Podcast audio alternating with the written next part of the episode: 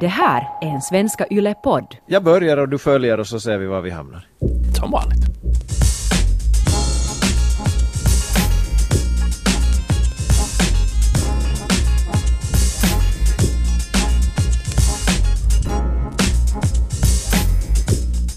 Vi skriver avsnitt 59 av Ylesportens podd Koivukangas och Vuojärvi. Och jag tar tjuren vid hornen direkt. Antti, du din sork! Du, du lämnar Yle. Och framförallt så lämnar du mig. Det här beskedet kom förra veckan. Ur personlig synvinkel så är jag naturligtvis ledsen. Samtidigt som jag är ju glad förstås för och dina vägnar för att inte eh, letar man ju efter nya utmaningar, utmaningar om man inte vill ha dem. Uh, jag tar den där klassiskaste av klassiska idrottsfrågor här nu inledningsvis. Hur, hur, känner du dig själv nu då det har gått, vad är det, tre, fyra dagar sedan den här bomben briserade? Äh, det känns nog bra eh, fortsättningsvis. Förstås, jag menar vemodigt. Jag pratade här på morgonen med kollegor här i Jakobstad också och, och diskuterade att man har ändå gjort ganska mycket och ganska länge under 15 år i bolaget och, och haft förmånen att få jobba med mycket otroligt roliga människor. Både kollegor och människor som man har bevakat och, och människor som har stött på lite nu och då. Så där till exempel som på stafettkarnevalen med bekanta kameramän och produktionsgäng och så där. Så att det, det, är ju, det är ju inte bara så där att man byter jobb utan det är nog ett helt liv man lämnar bakom sig. Ett liv i rundradions tjänst får jag låta sådär vackert och formellt. Men att nej, det känns helt okej. Okay. Att, att någonstans, klart jag skulle kunna ge 15 år till av mig själv och, och, och sådär i offentligheten och, och, prata sport och det, det är jätteroligt och det kommer jag fortsätta att göra också. Men att, att någonstans kändes det som att tiden var mogen att hitta på någonting annat och från och med augusti då så började jag jobba med kommunikationsplanering inom livsmedels branschen. Men tills dess så, så öser jag på ännu som rundradiomänniska med både, både poddansvar naturligtvis fram tills att vi ändå skulle väl ha kanske tagit sommarpaus eller inte och sen har vi ett dam-VM på kommande dessutom mm. som blir det sista jag gör. Så att det här äh, flaggan i topp ända till det sista, det är nog planen och därför poddar vi också vidare här och, och, och, och fortsätter ösa på. Mm. Jo, en fråga som, som många redan har ställt mig, glädjande många faktiskt, mm. äh, det vill säga att vad händer med Ylesportens podd? Och du var ju inne på det att, att vi håller på tills äh, din karriär tills vidare i Yle all. Vi, sista måndagen i juni kanske blir vår sista. Och, och, efter det så vet ingen. Alltså det blir åtminstone blir det en sommarpaus. Kommer Ylesporten att ha en podd från och med hösten? Det är oklart men, men vi funderar på det och, och, om ni kommenterar till exempel på den här artikeln som finns kring den här uh, podden så, så kan ni skriva om ni vill att vi ska fortsätta att podda, om ni tycker att det här var det sämsta någonsin så, så klart att vi lyssnar på er. Ja, nej, absolut. Jag tror intentionen nog, och det här säger jag utan desto mera vetskap om varken ekonomi eller journalistiska ambitionsnivåer, men, men tanken är nog, och det gläder mig, att Ylesporten ska ha en podd också utan Koivukangas. Det står inte och faller med en man. Det är liksom den här finska devisen, ei sota yhtä miestä kaipaa. Så att jag tror och hoppas att jag i mitt nya jobb till hösten sen gladeligen varje måndag kan klocka in och lyssna på Ylesportens podd avsnitt 70, 71, 72 och so weiter. Men nu är vi på avsnitt 59 och vi är fortfarande kvar i VM-feber. Weber.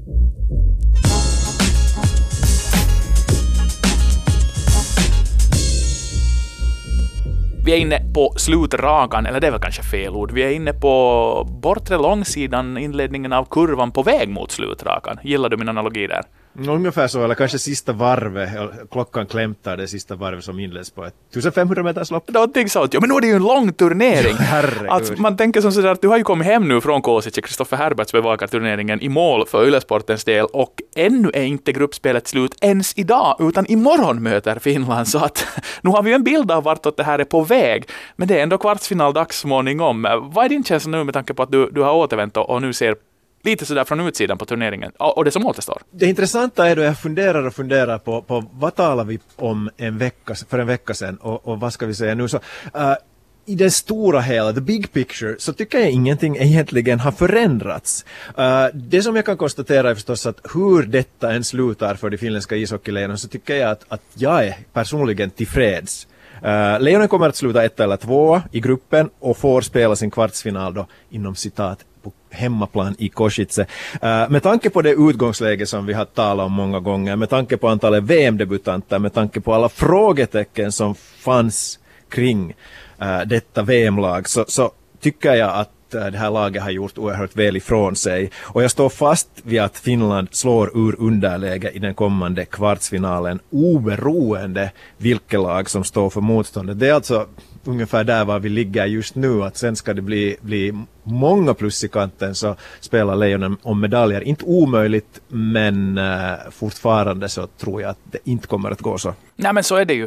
Och jag menar, det här med att det är en lång turnering och truppen har varit spikad väldigt länge och att det har blivit ganska kostsamt att spela de här gruppspelsmatcherna, 60 antal, sjunde på kommande ännu, så gör ju att, att äh, på sätt och vis har ju Finland lite tappat den där konkurrensfördelen man hade inför turneringen. Det vill säga inför turneringen var Finland lätt ett av de bäst samspelta lagen av toppnationerna. Det vill säga en äh, bekant trupp för varandra som hade fått faktiskt stöta och blöta väldigt länge.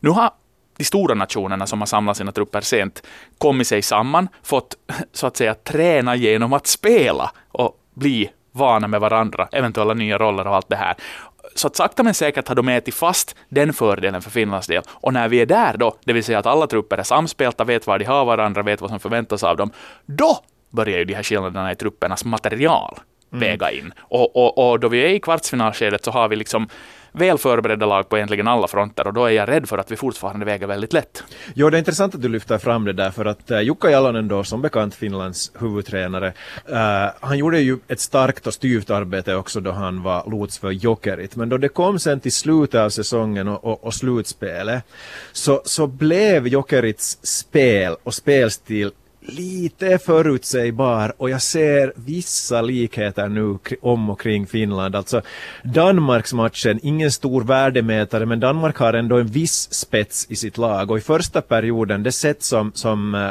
Danmark störde äh, finländska uppspelen så gör att jag blir lite, lite oroad att det går på samma sätt, att, att det blir eh, tjatigt, det blir liksom, det finns inte den där äh, udda uh, uppspelsmöjligheten längre, det utan, utan man mal på i de här banorna, vilket liksom i sig är helt förståeligt med tanke på att, att Finland förlorar i talang, i skicklighet och då ska det vara ett, ett lagbygge. Men, men det finns vissa tendenser tycker jag nog att, att det där att det eh, börjar bli lite väl förutsägbart. Sen, sen vissa andra hotbilder, om vi nu börjar med att vara negativa. Ja, men det tycker uh, jag absolut vi ska göra. Uh, powerplay, uh, ett mål per match då motståndet var tufft i gruppspelet, det vill säga de tre första matcherna mot Kanada, mot Slovakien, mot USA, så gjorde Finland på ganska få chanser mm. tre mål. Men äh, efter det hade blivit två powerplay-mål på många chanser och jämfört då till exempel med USA och Kanada som har en, en, en powerplay-procent på 60 respektive 50 så är, så är Finland långt därifrån. Och jag har ju sett där på plats i Košice att det här är en detalj som, som Finland verkligen filar på. Det kan gå en halvtimme av ett timmes träningspass då man ja. bara filar på numerärt överläge och förstås då också underläge. Att de spelare som inte äh, figurerar i de här formationerna så, så de stod nu lite där som, som uh, våta hundvalpar på, på mittzon och tittade på. Att det, tyck, det tyckte jag bara var en liten bisarr grej så, att, så att det här är nog någonting som man inser i den finländska träningsledningen att är viktigt men det fungerar inte på den nivå jag skulle hoppas just nu. Åtminstone i de här senaste matcherna. Sen kanske vi inte ska slå på allt för stora trumman då det handlar trots allt om matcher mot Danmark, Storbritannien och Frankrike. Nej men nu måste vi ju hitta de där öppningarna där. Det vill säga om vi nu elakt säger att man har tränat mycket powerplay på sina isträningar, så nu har man ju då också haft läge att träna sitt powerplay just mot de här nyckelmotståndarna med tanke på det under mm, den här senaste mm, veckan, mm. det vill säga mot blåbären, där det har funnits både tid och rum och möjlighet och att då inte leverera liksom väcker ju vissa farhågor för att jag när det blir jämnare och när det blir tuffare motstånd, så då måste ju special teams absolut, absolut lyckas. Ett special team som bisarrt nog lyckats jättebra, så jag bara en, en statistikfreak, var ju Sveriges hundraprocentiga PK hittills. Det är ju också sådär liksom mm. lite intressant, men, men Finland gör ju ett bra jobb, både i hela lagets försvar i fem mot fem, men också i numerärt underläge. Vi pratade om det redan före turneringen. Äh, inte bara det där att vem ska Finland hänga upp hela den här turneringsinsatsen på? Vems lag är det här? Vem är den spelmässiga ledaren? Och det blir ju yttermera tydligt sen när det inte finns en sån där klar kapellmästarroll att axlas i powerplay då ingen riktigt tar den. Och när det sen inte levererar så blir det ännu, ännu svårare att få till stånd ett avgörande mot äh, de riktigt stora nationerna. Men, men äh, två nollor är ju ändå ganska meriterande. Jag menar, man brukar slarva in lite puckar här och där också mot svagare motstånd. Det gör inte Finland. Varken Olkinuora eller Kevin Lankinen igår äh, låter sig bli passerade och, och, med det råge i ryggen så tycker jag ju ändå att inför en kvartsfinal känns ju Kevin Lankinen som, som en ganska stark pjäs. Och verkligen, och det här tycker jag om också hur det här har bara utkristalliserat sig för, som du vet, och det här vi varit inne på också, att, att Finland haft en tendens att skapa målvaktskontroverser. Uh, den keeper som inför turneringen pekades ut som andra eller till och med tredje keeper har plötsligt stått i den avgörande kvartsfinalen. Men nu är det nog helt cementerat att, att Lankinen kommer att stå i fortsättningen eller åtminstone i kvartsfinalen om Finland går vidare i fortsättningen för att han har ju varit så oerhört bra och, och, vem som det var i landslagsledningen som tänkte att, ah, att vi har ju den där Kevin Lankinen i AHL, att varför inte ringa honom så att kudos till honom i så fall för att, för att nu har ju varit ett, ett utropstecken trots allt VM-debutant han också. Ja men det är ju just en sån här, en sån här faktiskt en fjäder i hatten i att du plockar en sån kille och det här måste ju bottna i någon form av, eh, inte kanske direkt erfarenhet, men sån att liksom en, en förmåga att, att utnyttja sitt nätverk och att höra sig för och att verkligen luska fram att är det här månne en kille som besitter en sån där en sån här potential att blomma ut just i en sån här roll om och då han får ansvar. Lite en sån här moneyball-värvning på sätt och vis till landslaget. Uh, otippat, inte skulle liksom, jag lovar påstå att, att, att ge mig spola kassetten tillbaka till där någonstans då VM-laddningen nu börjar och, och, och jag skulle få lista en 10-12 potentiella VM-målvakter. Så hårt så att jag ens skulle ha plockat in honom dit, utan jag skulle säkert ha bara förträngt honom och glömt bort honom och inte ens tänkt i de banorna. Äh, Veini Vehviläinen kändes som på det viset det givna valet, mycket EHT-erfarenhet, mästerskapsspel äh, långt ut in i turneringen. Vi fick ju inte med HPKs guldmålvakt till exempel. Så att nu är det ju, det är ju en otippad första målvakt som Finland går in i kvartsfinalen med. Inte nödvändigtvis alls en dålig sak. Nej, nej överlag så, så har jag, tycker jag kanske att landslagsledningar också nu, men, men historiskt sett så var det lite snorkigt inställda till, till AHL-spelare och vi mm. talade ju om Sami Niku här för ett par veckor sedan och jag skulle gärna sett honom i det här laget fortfarande. Eli Tolvanen till exempel och nu vet jag inte hur det är med, med till exempel Tolvanen, blev han ens tillfrågad men, men där finns ändå numera äh, spelare som har en viss spetskompetens men av olika orsaker inte platsar i, sin en, i sitt NHL-lag. Äh, eh, sen en annan sak som, som jag tycker att har varit framförallt i de där tre första matcherna mot toppnationerna och, och delvis mot Danmark, sen, sen Frankrike, Storbritannien-matcherna så, så där spelar nog Lejonen på halvlåga. Men, men i de här första matcherna så kom det nog fram det som har varit den inhemska ligans stora styrka. Det finns lag som HPK och Kärpät som gått i bräschen för att nu ska vi spela också här hemma i Finland en snabb, modern ishockey. Och, och nu skördar Lejonen, tycker jag, lite frukter av det här arbetet.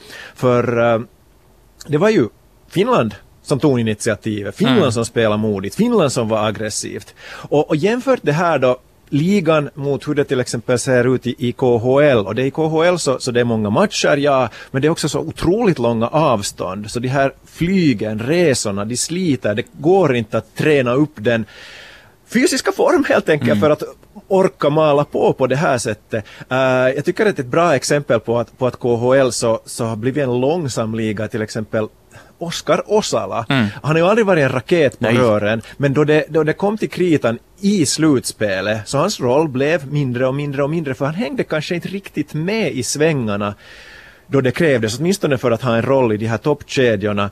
Vänta bara om, om Osala skulle stanna i Kärpät till exempel så tror jag att han kommer att se ut som en helt annan spelare nästa säsong då han har en hel sommar i ryggen, en, ytterligare en säsong med den här snabba spelstilen. Mm. Så det här gillar jag i finländsk ishockey just nu. Ja, men det är ju en intensitet i det där spelet som på något vis skiner igenom och som gör att man blir imponerad. Just det här att våga ta fighten också.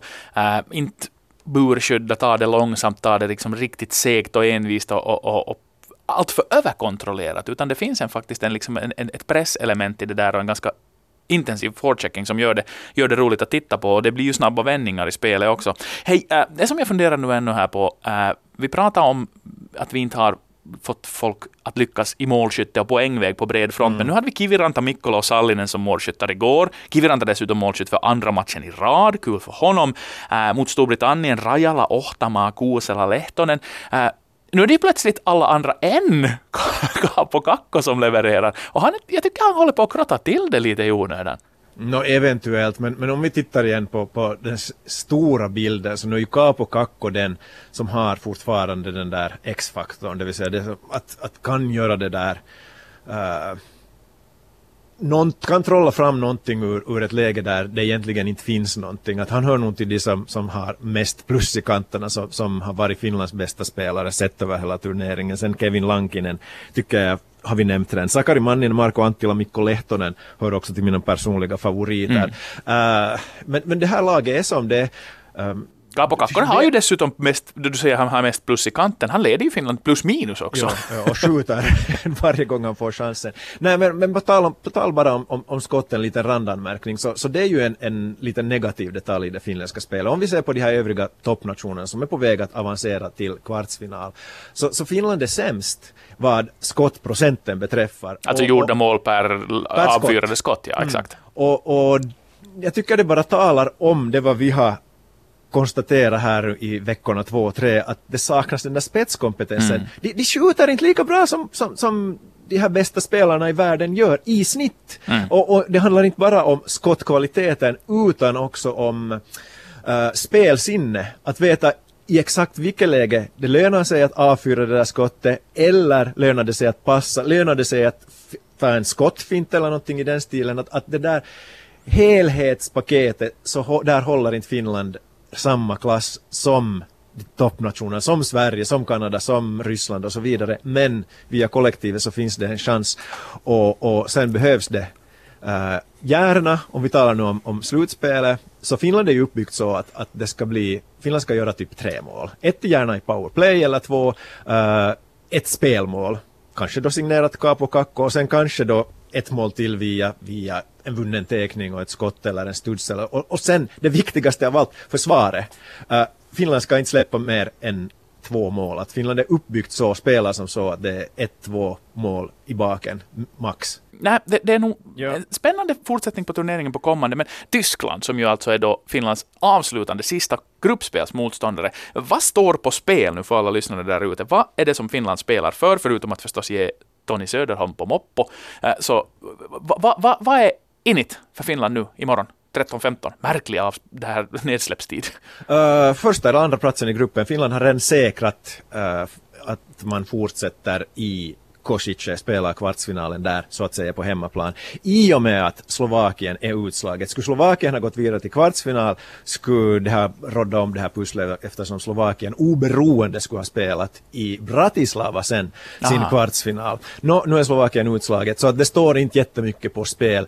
Uh, visst om man räknar tabellmatematik så kan Finland, Kanada och USA hamnar på samma poäng. Då kanske någon tänker att ah, men då kan ju Finland sluta trea. Nej, så är det inte eftersom Finland har fyra poäng i de inbördes matcherna mot Kanada och USA och man gör upp en minitabell mellan lag som är på samma poäng. Så att, så att det står inte så hemskt mycket på spel men eh, en intressant match i matchen förstås då med Tony Söderholm med hjälp lite av Kari Jalonen som eh, leder Tyskland mot ett, mot ett Finland. Och, och sen vill jag förstås säga att, att eh, trendkurvan pekar igen uppåt för, för Lejonen för att det, nu var det ju sega de här matcherna mot Frankrike och Storbritannien och det är ju väl förståeligt. No, verkligen, och jag skulle ju nog gärna se alltså en sån här, vad ska vi säga, en upptrappning rent hockeymässigt, det vill säga vi vet att kvartsfinaldagen kommer att bli en rejäl test, oberoende vem det blir ur den andra gruppen. Jag menar, där är, där är stenhårt motstånd att vänta så vi så. Eh, så att nu från att ha gått då på halvfart, lite sådär allmän skridskoåkning med klubba i två matcher, så, så trots att det är en spelsituation där man kanske måste lite akta sig framförallt för skador och, och, och liksom inte förta sig fullständigt, så visst vill jag ju se nu att Lejonen liksom höjer på insatsen, mm. höjer på intensiteten och visar att det är liksom lite mer allvar i luften för att om det blir ännu en sån här promenadmatch så då är det liksom ett jättekliv till att, att, att få igång maskinen för fullt när det sen står avancemang på spel, så att jag hoppas ju att det här blir en, en betydligt bättre hockeymatch, Ja, ja, ja. rent kvalitetsmässigt. Jo, ja, och en annan sak som, som jag åtminstone personligen hoppas på är att Juho Lammikko, som jag missar många matcher nu på grund av skada, är tillbaka. För den där fjärde kedjan med Lammikko som center, med Sallinen och Anttila som, som yttrar var på något sätt ändå den mest fungerande helheten i, i, i det finländska lagbygget. Och, och med tanke på nu då Luostarinen skadad och borta återstoden av turneringen så, så Finland har lite knapert om centrar och att få tillbaka Lammikko som den där ledaren i, i fjärde kedjan, kanske den moraliska ledaren där förstås, Marko Anttila som har gjort en alldeles oerhört stabil turnering, så, så det skulle nog vara välkommet, så det vill jag se.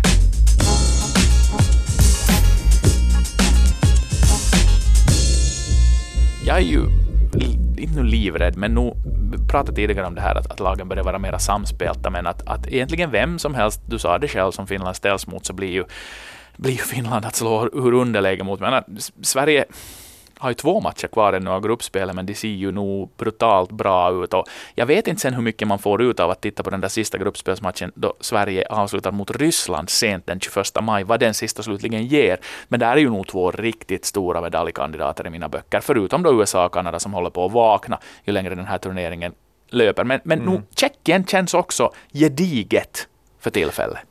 Jo, de har ju nog haft fördelen att få att fått spela i Bratislava som är ju väldigt nära Tjeckien då, så det har varit dessutom för dem som att spela på, på hemmaplan. Eh, Det finns spets där i det där tjeckiska laget och så har de de bästa spelarna från Europa och, och, och till och med sådana formationer som har i, i princip varit tillsammans hela säsongen, det vill säga i Eurohockey Tour-turneringarna.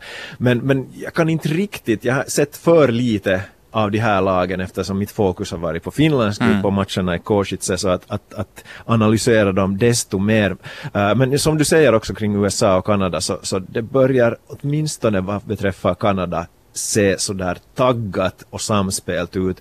I USA hade varit olovligt många fripassagerare och värsta av allt, värsta syndaren tycker jag är Patrick Kane, lagkaptenen som Ja. inför turneringen var den som skickade textmeddelanden till, till, lag, eller till andra amerikanska spelare nu kommer du väl på VM och det här ska bli så roligt. Så, så leder han med det där exemplet. Det är det är förbluffande, för jag trodde, för Kane valdes till, till USAs mest eller var det till och med hela turneringens MVP förra, förra VM och, och var taggad, framförallt sen i, till och med i bronsmatchen så var han, var han eh, på hugget. Så att, att han nu glider omkring med fullständigt rak rygg i många, framförallt defensiva sekvenser, så det har lite förvånat mig. Men potentialen finns ju där för, för USA. Det, det ska jag säga om kvartsfinalen att, att det blir ju jättefina matcher. Sju lag, eh, och jag räknar Finland med till dem, så, så har potential. Jag tror väl ändå inte att Tyskland klarar av That's what you said in. Pyeongchang. Ja, precis. Överraskningar så är ju, är ju alltid välkomna, men, men jag tror inte att Tyskland rubbar Sverige eller Ryssland till exempel. Nej, men det har du rätt i. Det är ju det där att det är de här matcherna man ser fram emot, för de liksom sätter, sätter fingret på vad AVM ska vara. Vill man då idag till exempel kolla in vad, åtminstone i mitt tycke, AVM inte ska vara, så kan man ju kolla in Österrike-Italien, den här jumbofinalen. I, för att oj. det, det är ju nog... Hoho. Nej, men det alltså, hoho, jag, tycker, jag, jag minns inte när det senast skulle ha varit fyra lag som har varit så här mycket sämre än de övriga. Du, du nämner två av dem, det vill säga kvartetten Frankrike, Storbritannien, Italien, Österrike. Två av dem hålls kvar i AVM. Och de här har plockat alltså en poäng på totalt 24 matcher. Målskillnaden för de här fyra lagen, 23 gjorda, 149 insläppta. Inte det är ju riktigt okej. Nej, gud. Och jag menar, äh, man läser mycket intressanta teorier om det här. Dels att, att ja, det finns skadeproblematik i, i, i de flesta av dem. De har inte kanske en sån här ledande första målvakt i något av lagen för tillfället som, som, som skulle kunna hålla dem flytande åtminstone till, till en nivå av respektabilitet. Uh, sen är ju nivån på spetsen i den här turneringen också ganska vass, som gör livet yttermera surt för dem. Men att, uh, nej, nu är det ju någonstans att man, de här frågorna vaknar ju alltid. Det känns som att, precis som du säger, det har inte varit alltid riktigt så här heller. Och, och någonstans har det blivit något systemfel i att att faktiskt två av de här lagen måste bli kvar. Uh, och vad de får för signaler med sig då till att utveckla vidare. Jag menar, blir du degraderad så får du kanske en tankeställare och tvingas tänka om och kanske ladda om och, och göra några långsiktiga planer.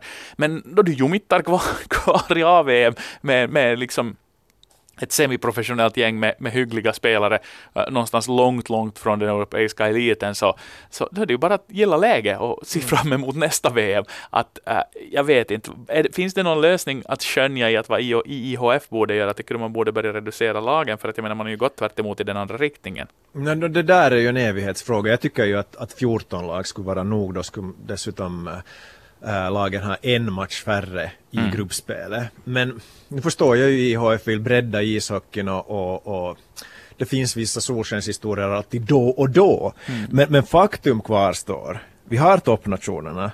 Kanada, USA, Ryssland, Sverige, Finland och Tjeckien. Vi är sex. Och, och sen kan jag väl tycka att Schweiz verkar sälla sig till den här kategorin. Och mm. det är jättevälkommet. Verkligen. Men, men, men samtidigt så, så hörde Slovakien till de här toppnationerna för sig 10, 15, 20 år sedan. Mm. Och de har inte hängt med i utvecklingen, så vi är i samma läge fortfarande. Och sen har vi nationer som kanske snarare trendkurvan pekar neråt utöver Slovakien, så, så Lettland är ju en skugga av sitt forna ja, Norge, kommer du ihåg hur de pina Kanada ja, ja, i, i OS i Vancouver med en spets. Mm. Uh, och, och då såg det ju liksom ganska lovande ut.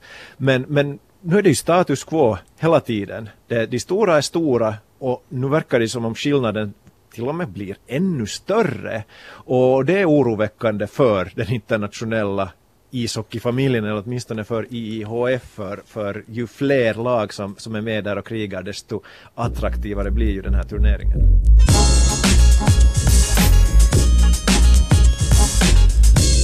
Det här avsnittet av podden lider mot sitt slut, men jag har en fråga till dig Antti och du kanske har en fråga till mig. Klart jag har. Uh, det här tror jag vi skulle kunna tala ganska länge om, men uh, vi tar korta versionen nu. Inhemsk liga fotboll, HJK, går något åtminstone sämre än väntat. Mm. Vad tror du, överlever Mikael Ehkosua den här säsongen i klubbi? Jag tror han överlever den här säsongen som blir hans sista. Uh, jag tror på något sätt att mycket förstås står på spel när det kommer till Europaspelet äh, mitten på juni klarnar motståndet i Champions League och, och HJK har möjligheten att sätta allt krut dit. Men de kan inte helt slarva bort initiativet i ligan, för de är alltså sexa just nu. Det vill säga äh, sist av de lagen som skulle gå till en, en potentiell övre slutserie när det beger sig. Äh, före det här Europamotståndet klarnar så hade Lahti borta, KPV hemma, Rops borta och sen Honka hemma strax före midsommar. Och ponera att de bara skrapar sig fram med några poäng ur de här första matcherna och skulle ta däng av lokalkonkurrenten i Metroderbyt sen, så då kanske jag får revidera min position person. Men äh, jag tror att hans tid, äh, det är få sandkorn kvar i det där, det där timglaset för tillfället för Mikael Ehkosuo.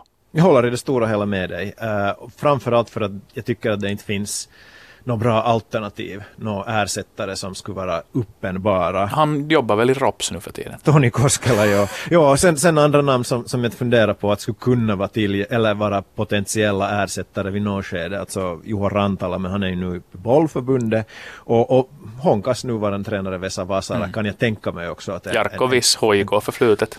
Mm, ja, men spelar Jarkovis lag den, den fotboll som HJK har gått i bräschen för? Det vet jag sen inte. Men uh, Eurovision uh, är förstås en stor del av mitt liv. Du har hört, mm. rimligtvis, mm. vinnarbidraget, mm. Holland. Uh, no, jag har inte hört alla bidrag, men, men nu var ju Hollands låt den bästa jag har hört. Uh, kanske lite för över, överproducerat och sådär slipat i, i min smak, men det är väl nu de flesta Eurovision-låtar. Men jag är glad att den här låten vann, för jag tycker att, att den stack ut på något sätt. Uh, det, det, var, det var lite tuggmotstånd. För let's face it, och det här kanske du ändå håller med om, att nu är det ju en del lite för många låtar som är, är sådär tuggummi hubba bubba i, i Eurovision uh, Song Contest. Men gladast av allt är jag kanske ändå för Finlands insats Finland slutar enligt uppgift sist i sin semifinal.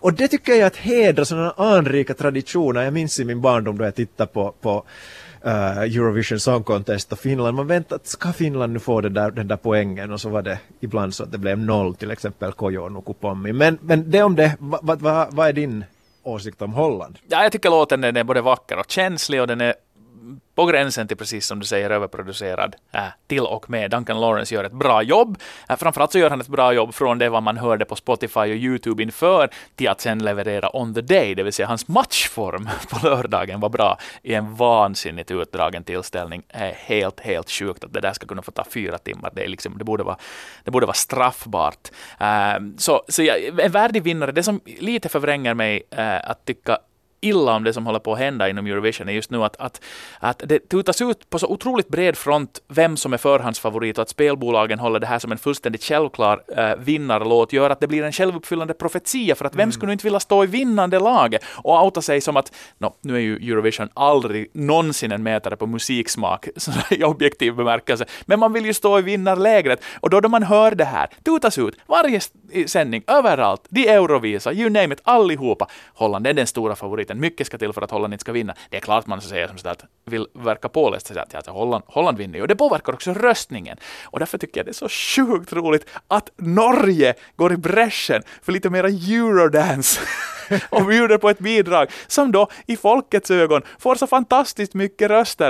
Uh, nej, det gjorde mig glad, men jag är också helt tillfreds med att Holland vann. Men nog pratat om Eurovision. Yes. Innan vi avslutar äh, oförskämd marknadsföring, äh, vi ska ha en webb-tv live-diskussion om ishockey-VM på fredag på Ylesportens webbplats svenska.yle.fi sporten. Anki Karhu leder diskussionen. Niklas Bäckström eh, kommer att vara vår gäst. Jag kommer att finnas med i studion och, Toffe Herberts finns med per länk från Slovakien. Så skicka den på förhand in frågor. Vad vill ni att uh, vi talar om och vilka frågor ska vi, ska vi svara på. Så att det, om inte jag minns helt fel, klockan 10 på fredag uh, på svenska.yle.fi sport. det är en fantastisk tidpunkt, för då sitter jag och tankar pastatallrikar på löpande band med tanke på att det är Karhunkeros och 34 kilometer traillöpning på programmet för mig på lördag.